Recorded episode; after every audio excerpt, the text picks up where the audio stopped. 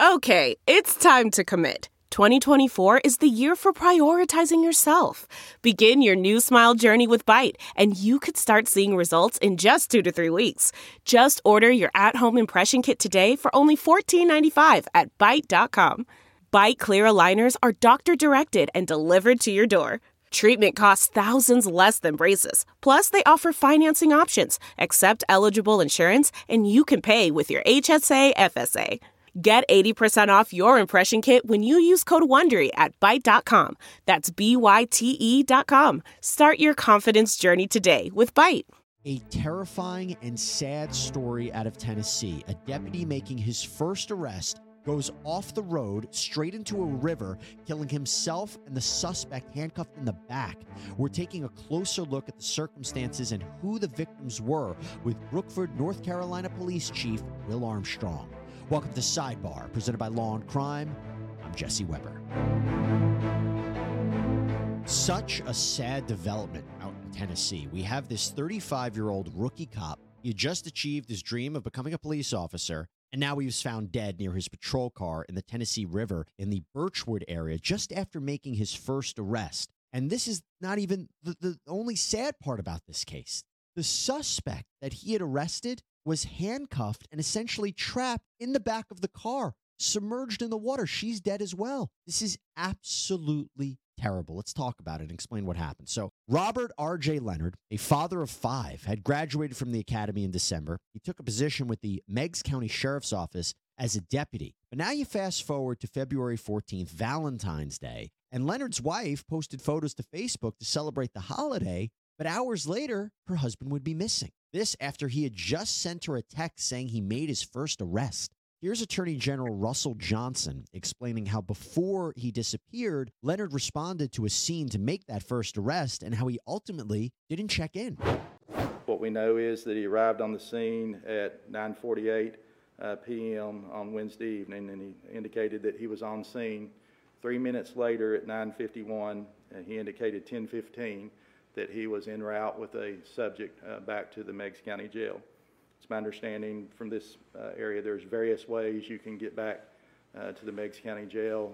We'll note that, uh, as you might have discovered, cell, cell phone service in this uh, neck of the woods, so to speak, is not good, and as radio communications are not, as we found out here tonight in our effort to try to, to locate him. So within three minutes, he was turned around and coming back. The next communication happened about approximately 12 minutes later at 10:03, and there was a radio communication that came out, and dispatch couldn't tell what what he was saying or what he had said, and it took a while and some anal- some analytics to go into play uh, for us to to see what was being or try to understand what was being said, and we think he was saying water.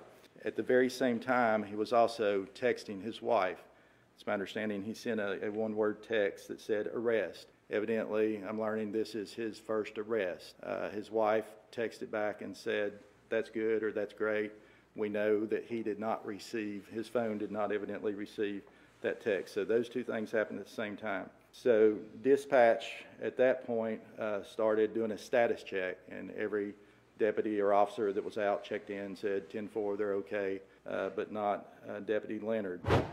Uh, so very chilling stuff right there, uh, particularly how these electronic communications can kind of tell us the story. But before we go any further, let me bring in once again to here on Sidebar Will Armstrong, Brookford Police Chief in North Carolina. Uh, Will, so great to have you back on here. Thanks for taking the time. So first, that's typical, right? The check-in or the status checks with dispatch, maybe at ends of shifts at the end of the night? Yeah, absolutely. Um, anytime an officer usually is on any kind of scene, especially in my area, they're going to get a status check from from communications. When you check out on a scene, they're going to check on you. Some places have automatic timers built into their systems and stuff. They may check on you every two minutes. Traffic stops, they may check on you every 30 seconds. In this case, um, it sounds like he was en route to the jail and they lost transmission with him. And so obviously they're going to start checking on him just to see what's going on. It's it's very good, like you said, that they had this electronic log to kind of keep yeah. keep a timeline on what took place. And and I appreciate you saying that that it's not normal uh, for someone to not check in, which is a good thing because you know something might be in tr- someone might be in trouble, particularly in your profession. Um, you mentioned the data, so through his cell phone, authorities were able to track Leonard down by the river, and then these search teams they end up finding his patrol car submerged in the water at the end of this old ferry ramp It's our understanding it had been used in the last few decades by locals as a place to put boats into the Tennessee River. And the person that Deputy Leonard arrested, identified as mother of two Tabitha Smith, was still handcuffed inside, essentially trapped in the back. Reports indicate that she was covered in mud when she was found in the water. For, her family says that she had been battling drug addiction but was trying to turn her life around. It's unclear exactly why she was taken into custody. Will, I mean, we talk about the the, the death of Leonard, which we'll get into in a, a little bit more, but what happened to her? That is so sad. Thinking about her death, how terrifying that must have been for her, handcuffed and essentially drowning. Right. That I mean, that is a that is the worst possible outcome that you could ever want for when you're transporting someone. I mean, when you put it that way, because she had not a fighting chance if she's handcuffed in the back seat of the patrol vehicle, she can't get free. And so you're right. She she ultimately drowned to death and didn't even have a chance to even attempt to break free. So, um, and to be clear, I mean, I, I should have corrected. That. We don't know 100% what the cause of death is, but I think we're assuming based on the circumstances here uh, yeah. about what might have happened. Man, that sunset is gorgeous. Grill, patio, sunset. Hard to get better than that. Unless you're browsing Carvana's inventory while you soak it all in. Oh, burger time. So sit back, get comfortable. Carvana's got thousands of cars under $20,000 just waiting for you. I could stay here forever. Carvana, where car buying meets comfort, meets convenience. Download the app or visit Carvana.com today. CarMax is putting peace of mind back in car shopping by putting you in the driver's seat to find a ride that's right for you. Because at CarMax, we believe you shouldn't just settle for a car, you should love your car. That's why every car we sell is CarMax certified quality so you can be sure with upfront pricing that's the same for every customer. So don't settle. Find love at first drive and start shopping now at CarMax.com. CarMax, the way car buying should be. Real quick yeah. about that. It was proper protocol here for her to be handcuffed in the back seat. Yeah, that, that's that's typical, right? Oh yeah, absolutely. uh, most agencies have a policy in place that if you're going to be transported in any police vehicle, they want you to be handcuffed. A lot of agencies can't even transport civilians around in that case without being handcuffed, uh, just because it's for an officer safety standpoint. But if you're a prisoner and you're going to the jail, absolutely, it's standard protocol. You're to be, to be handcuffed, and that's just for our safety, and it's also for their safety, so that we don't know they're messing around with anything, and we don't get the worries. Uh, and and as for Deputy Leonard, this he wasn't in the car so they find her, but they find Smith, but they don't find uh, Deputy Leonard. And while the search for Leonard was ongoing, there was this hope that he might be found alive outside the water. They didn't immediately find him. And at the news conference, before Leonard's body was ultimately located, the sheriff was quite emotional. Deputy uh, Leonard was uh, had been on the force about two months. He, he graduated just out of the academy and had got his training. We uh, put him on a night shift, and he was doing a pretty good job. He was doing a real, a real good job, and uh, it's just.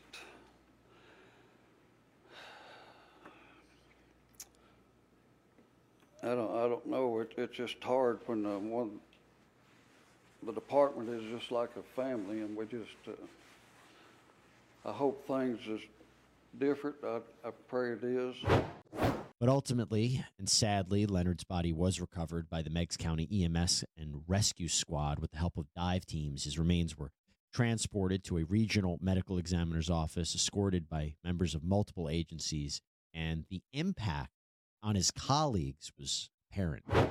Hard time for us here. Forgive me. Something we don't ever deal with here in Meigs County. We're small rural county. We're not used to. Deputy Leonard had only been here for a couple months. but he became part of our family.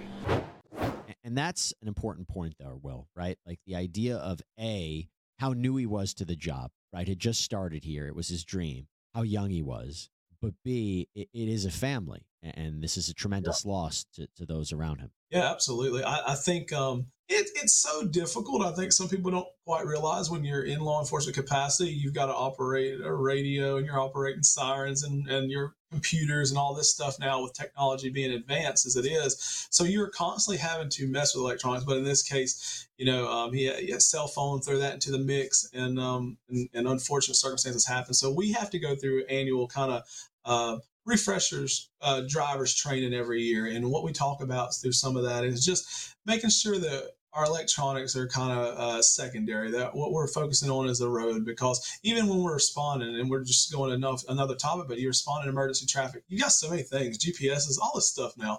It's hard. It's not as easy as it, as it seems to be. So uh, you never. And he was new to the area, is my understanding. That, that's so, so, another. So let's, talk about that because the area that Deputy Leonard was driving is considered dangerous if you're not familiar with it. Especially, it's rural, it's dark, it has these sharp curves. The boat ramp is near where one would turn to take the bridge across the river. So it is possible that maybe Leonard t- turned too soon. It's also possible that he could have been distracted by the message that he sent his wife. We can't confirm that. We just don't know. DA Johnson did say, quote, we're operating under the theory that it was an accident, that he missed his turn, he wasn't familiar, and he was doing other things that may have caused him to go underwater. There's skid marks and some scratch marks too. So there's some indication that he was on the brakes, at least trying to stop. So it sounds like, you know, just an unfortunate accident. And Johnson also said that this isn't the first time that cars have ended up in the water at this boat ramp. A, local judge who grew up in the area and was present at one of the news conferences said it's something they need to look at. It's probably been open because it's such a good place to put the boats in, but I, I think we need some sort of uh, device, maybe before you get down to the boat landing, to the water, that will make people stop and then maybe go around it to, to put their boat in. Yeah, more, that more might- rumble strips perhaps. It has one small set and then just the one sign. That's about all there is. So, so Will, it sounds like this was a terrible accident. Uh, I know online there's been a rush to say that he was distracted driving, texting his wife. Um, there is evidence, as again, he, he sent this message. She wrote him back. He didn't respond to it. We know earlier that there was possibly him trying to get out a message through his dispatch that uh, he was saying water. You're hearing about the skid marks, but it sounds by all accounts that this was just a terrible, terrible, unfortunate set of circumstances. Yeah, I, and I'm familiar. I've done a lot of traffic enforcement and a lot of um, worked a lot of wrecks. Um, the fact that there's skid marks, I mean, that's going to go ahead and tell you that he saw what he he did see that there was danger there, but he he put so he put the brakes on, which is which is good. But it might have been too late. One of the great things about these accidents, and when they have reconstructionists come in, and those are guys that are law enforcement experts that come in and they can look at this scene and usually piece back together exactly what happened. And the way they do that is they're going to measure the skid marks. They're going to look for any other marks that may be in the ground, such as gouge marks. They're going to look and see how far it was from the scene, and they can estimate speed based off of the skid marks and where the vehicle's at. They also can look at things like airbag control modules and stuff inside of the vehicles, especially with the newer vehicles. And those things can tell you things that you may not even realize as far as if a te- if your phone is connected to these things now, it can tell you if if there was a text message open, it can tell you if there was something that had happened. So they're going to likely be able to piece together exactly what happened with time. The, these these these reconstructions that will come back and ultimately place this accident, they'll be able to give you a better time frame and what it was looking like at the time as far as his cell phone and the electronics based off of the airbag control module, based off of the, the airbags going off, based off of uh, the skid marks and just the speed. And they'll be able to have a better understanding. I think time will just allow that as they continue their investigation. I, I agree. I, I will tell you what we know now, and that is that two people died, and it was a senseless death. So th- these two people should not. Have, they really. This was just a tragic situation, and it's um. You have two Absolutely. families. You have two families who lost loved ones, and they're never going to be the same. It's really a sad case, um, and I wanted your perspective on it because I haven't heard of anything like this. I'm not sure if you have heard anything like this, but uh, it's just a really, really sad case, and I, and I wish it didn't happen. But Will Armstrong, Uh, Thank you so much for coming on. Really appreciate your insight. Would love to have you back here on Sidebar if you ever have time. Absolutely. Thank you so much for having me. I enjoyed it. Okay, everybody, that is all we have for you right now here on this episode of Sidebar. Thank you so much for joining us. We always really appreciate it. And please subscribe on Apple Podcasts, Spotify, YouTube, wherever you get your podcasts. I'm Jesse Weber. I'll speak to you next time.